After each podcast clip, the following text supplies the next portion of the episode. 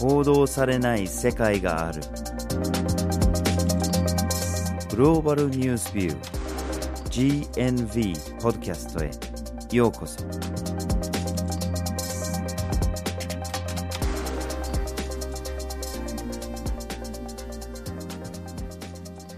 今回のポッドキャストをお送りするのはバージル・ホーキンスと岩根あずさです。はい。今回のポッドキャストのテーマは SDGs です。はい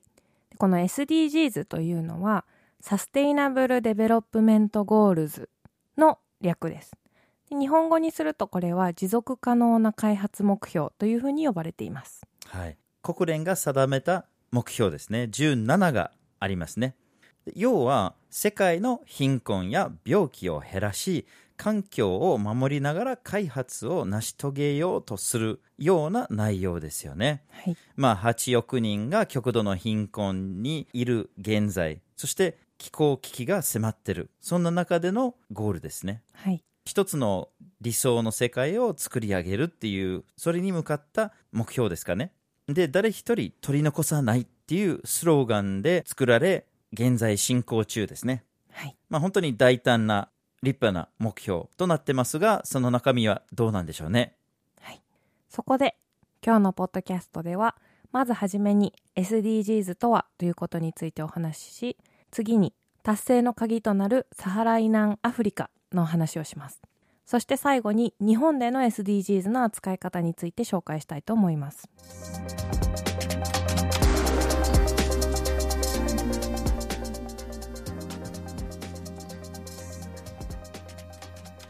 では SDGs とは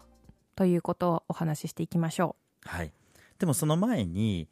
SDGs の前に来た MDGs について少しだけ紹介したいと思います。うはい MDGs というのが Millennium Development Goals ですね。同じ開発目標なんだけれども、ミレニアムっていうのが入ってるんですよね。これ、要するに2000年うんからスタートしてるっていう意味で、ミレニアムが使われてるんだけれども、これが2000年から2015年に掲げられていた目標ですね。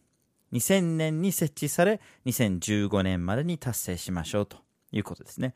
で、今の SDGs ほどの大きなものではなくて、うん貧困や保健医療などなど、いろんなものが含まれてましたね。例えば、世界の極度の貧困を半減するとか、そういうような目標を掲げていました。で、結構大胆な目標に見えるんだけれども、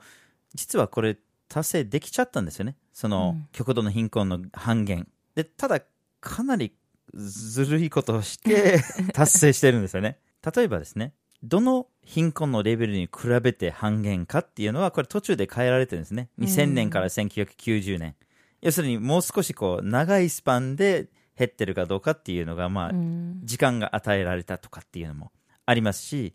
で、結局達成できたのも、これは基本的に中国とインドの経済成長ですよね。で、言ってみれば、その MDGs 頑張ろうよとかって言ってた国々の努力とか ODA とかそういうものじゃなくて、まあ、中国が勝手に経済が伸びたっていうところで、その極度の貧困状態にいた人たちが、そこからまあ抜け出すことができたっていう、そういうところがありますね。その目標の設定がどれだけずれていたかというと、東アジアに関しては、MDGs の期間が始まる前に、すでにその目標が達成できてたっていう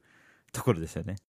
で、またもう一つの MDGs の問題が、かなり上から目線で先進国たち、特にまあアメリカとか EU とか日本がこの目標を作ったんですね。肝心な低所得国がその目標の設定においてとか、どういうふうにしていこうのかとか、そういう協議に含まれないまま出来上がった目標なんですね。うんでこれももちろん大きな大きな問題です。で、MDGs が2015年に終わり、いや、このままにするのは良くないと。で、それで、じゃあ続けようと。で、SDGs というものが始まる。で、今回は幸いもう少し包括的なもので、いろんなとこからのインプットはあったんだけれども、まあ、とりあえず2015年から再びスタートします。はい、では SDGs についてもうちょっと詳しく見ていきましょ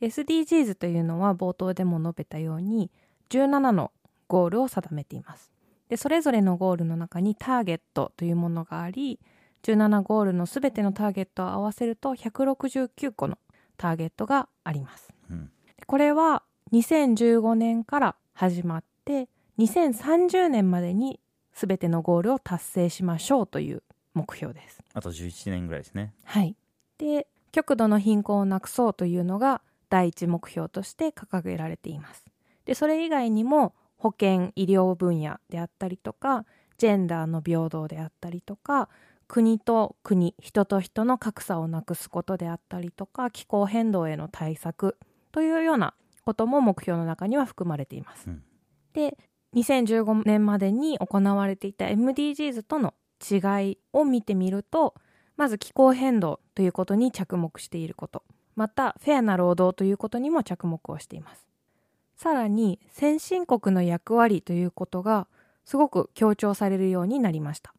でそれはゴールの17番目を見てもわかるんですけども、パートナーシップで目標を達成しようというふうに掲げられています。で、さらには例えばタックスヘブンのことであったりとかも169のターゲットの中には含まれていてかなり包括的に世界を変えていこうということが読み取れますでそもそもなぜこの持続可能な開発目標 SDGs が必要かということを考えるとですねこの持続可能なというワードが引っかかってくると思います、でこれひっくり返すと今のままでは持続可能ではないうん。というふうに言えます。ということはですね、SDGs を達成するときに、ただ単に募金をすればいいよねとか、今やってる、まあちょっと環境にいい取り組みを SDGs の枠組みで説明するだけではなくって、社会とか経済の構造を根本的に変えていかないといけないということがあります。で、もう一つが、開発目標というワードが入っています。でこの開発というのはパッとイメージされるのは例えば森を切り開くことであったりとか産業化を進めることというふうにイメージされる方もいるかと思うんですけども必ずしもそうではなくてみんなが安心して暮らせる社会を作ることというふうに読み替えることができます。でこれは例えばみんなが教育や医療へのアクセスがあることであったりとか格差や差別をなくしていくことこういったことをすることによって人権とか人としての尊厳っていうのの基盤が作られていくという目標だと言えます。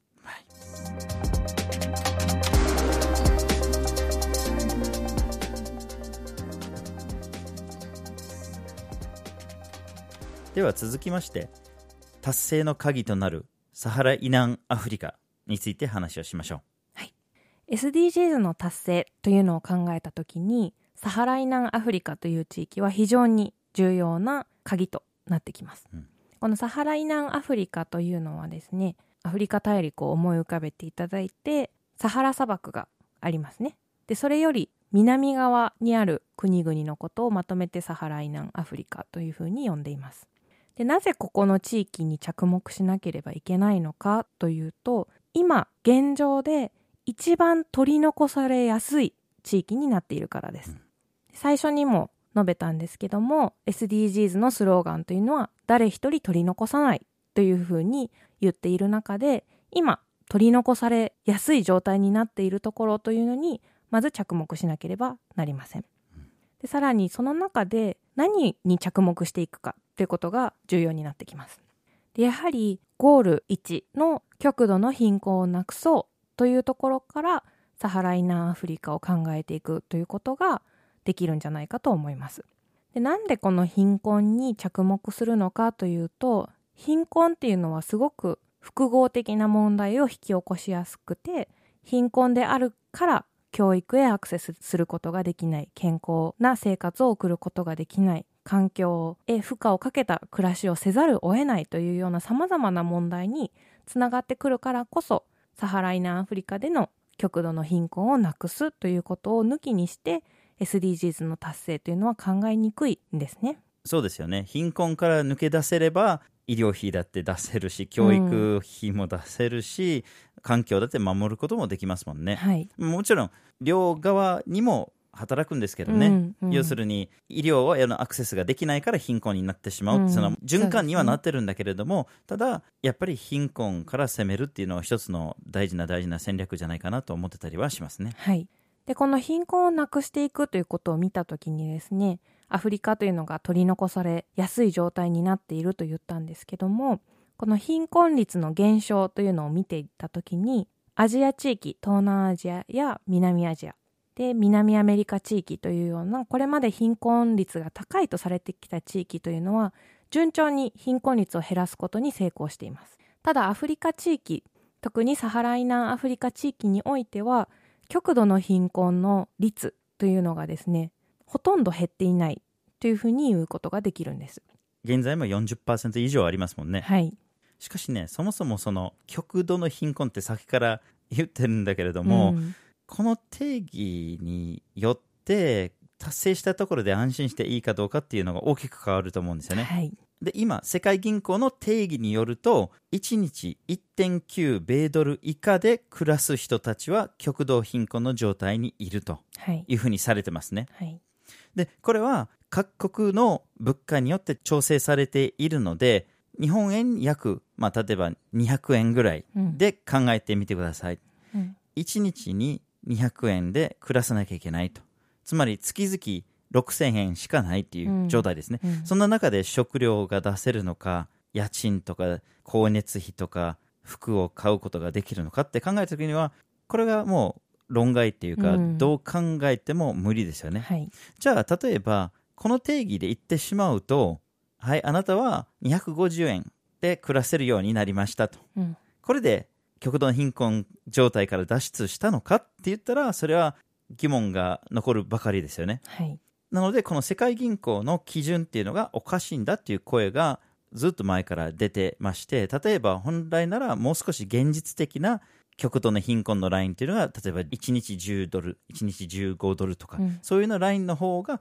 もっと現実的なのかもしれない。うんで、そういう基準で見てみると、世界的にもまだまだ貧困の問題が大きく残ってるっていうのがわかります。はい。先から話をしてきた取り残されてるアフリカなんですけれども、なんでアフリカがそれだけ貧困が残ってるのかって、うん。これ非常に複雑なもので、ここでは残念ながら掘り下げることができないんだけれども、ただ、歴史的な問題が非常に大きいんですね。他の大陸と全然違うレベルでの奴隷の歴史がありますし、長い植民地の時代もありますし、あるいはヨーロッパの牛から感染された病気でアフリカの牛をほとんど絶滅した時期もありましたし、まあいろいろあって、その産業基盤ができていなくて取り残されている状況にあります。で、そういう問題が現在もアフリカの足を引っ張ってます。はい。で、さらに現在の経済システムがアフリカに非常に不利な働きをしてますね。例えばアンフェアトレードが蔓延しています。納税回避、脱税、腐敗、様々な問題が未だに残ってます。で、アフリカの財政状況を全体的に見たときに、いろんなお金が入ってきますよね。ODA からお金が入ってきます。直接投資から入ってきます。貿易の支払いでお金が入ってきます。で、同時にいろんなお金が出ていきますよね。うん。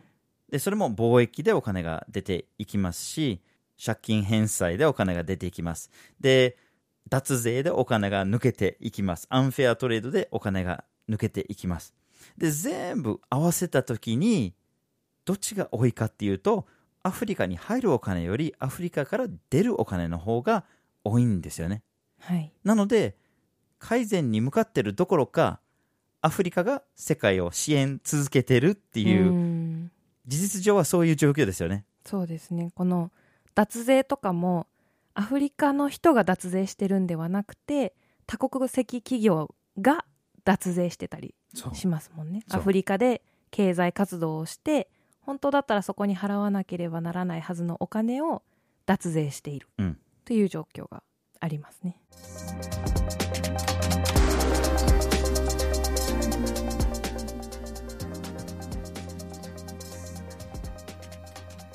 では最後に日本での SDGs の扱い方について見ていきましょはい。なんか日本での SDGs の取り上げ方を見てると、僕にはすごく不思議な祭りかのように見えちゃうんですよね。はい、いやなんか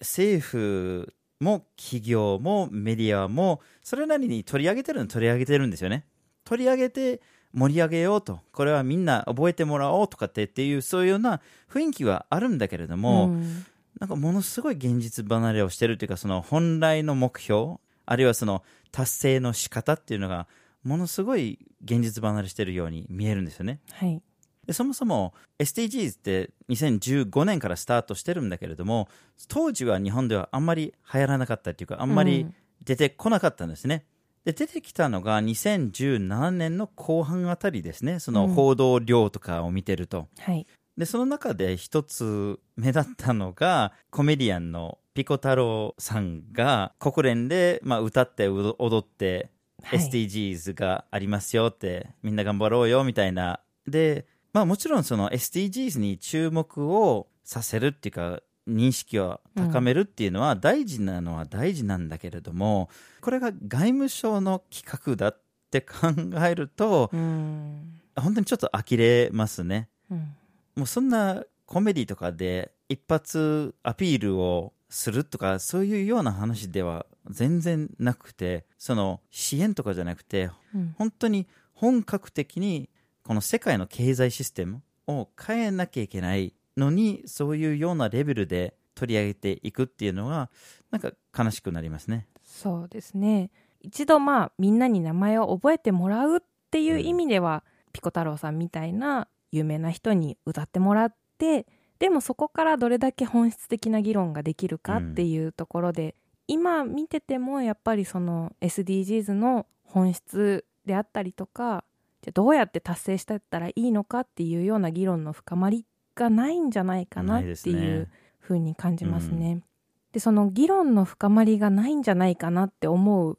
もう一つの理由が政府がどういうふうに SDGs を取り扱ってるかっていうところなんですけども、うん。今の社会を見ていると SDGs っていうのが、まあ、オリンピックであったりとか大阪万博っていうようなメガイベントとくっつけられてなんかそこで SDGs 達成を目指しますっていうふうには言われているんですけども本当に SDGs ってそのメガイベントのためのレトリックとして使われてるだけなんじゃないかなっていう印象を受けてしまいますね。うんそれはその通りだと思いますよ。うん、でその国家戦略ソサエティ5.0と SDGs を達成しますって言った時に具体的にじゃあ何をするのかなっていう、まあ、だから結局のところは日本の技術とかを世界に売るっていうその営業の一環としてっていうところが目立ちますうね。ん、で企業を見てみてもこの SDGs というのをビジネスチャンスとして捉えているというのがすごく目立つかなと思います。うん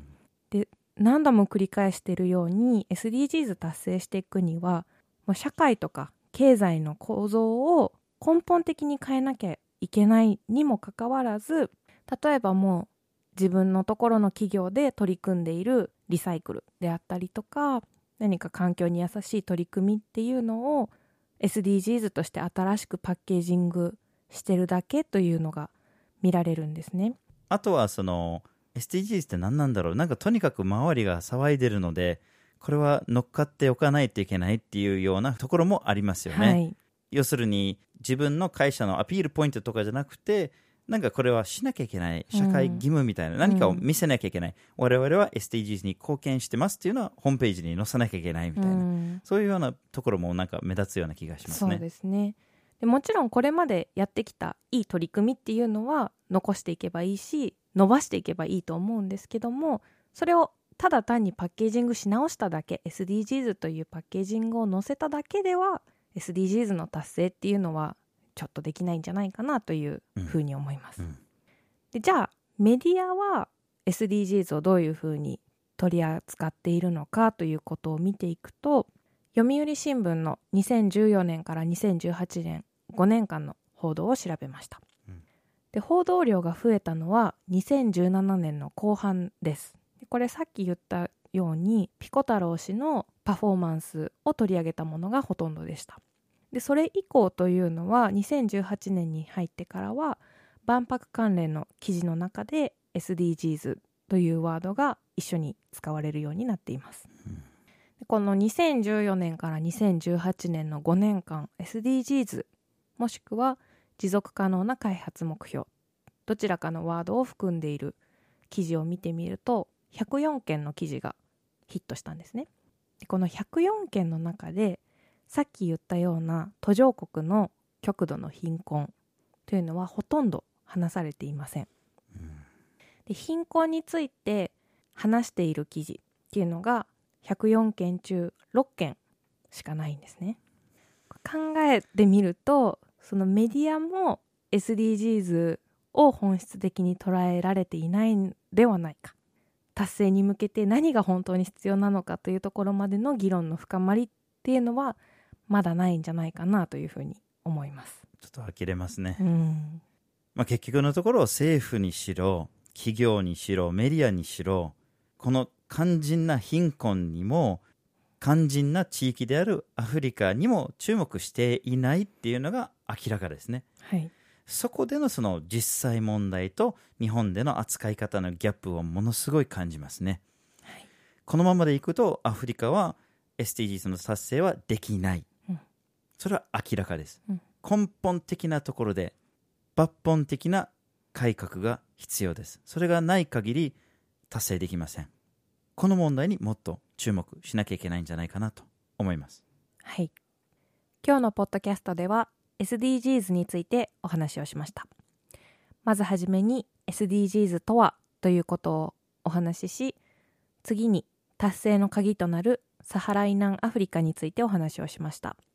そして最後に日本での SDGs の扱い方について見てきました。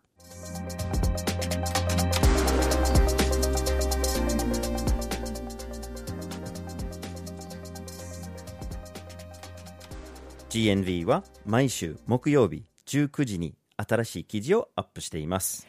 火曜日と土曜日には1枚ワールドもアップしています。Twitter、Facebook、Instagram でも発信していますポッドキャストは毎月第1、第3月曜日に発信します。ぜひフォローしてください次回もお楽しみに。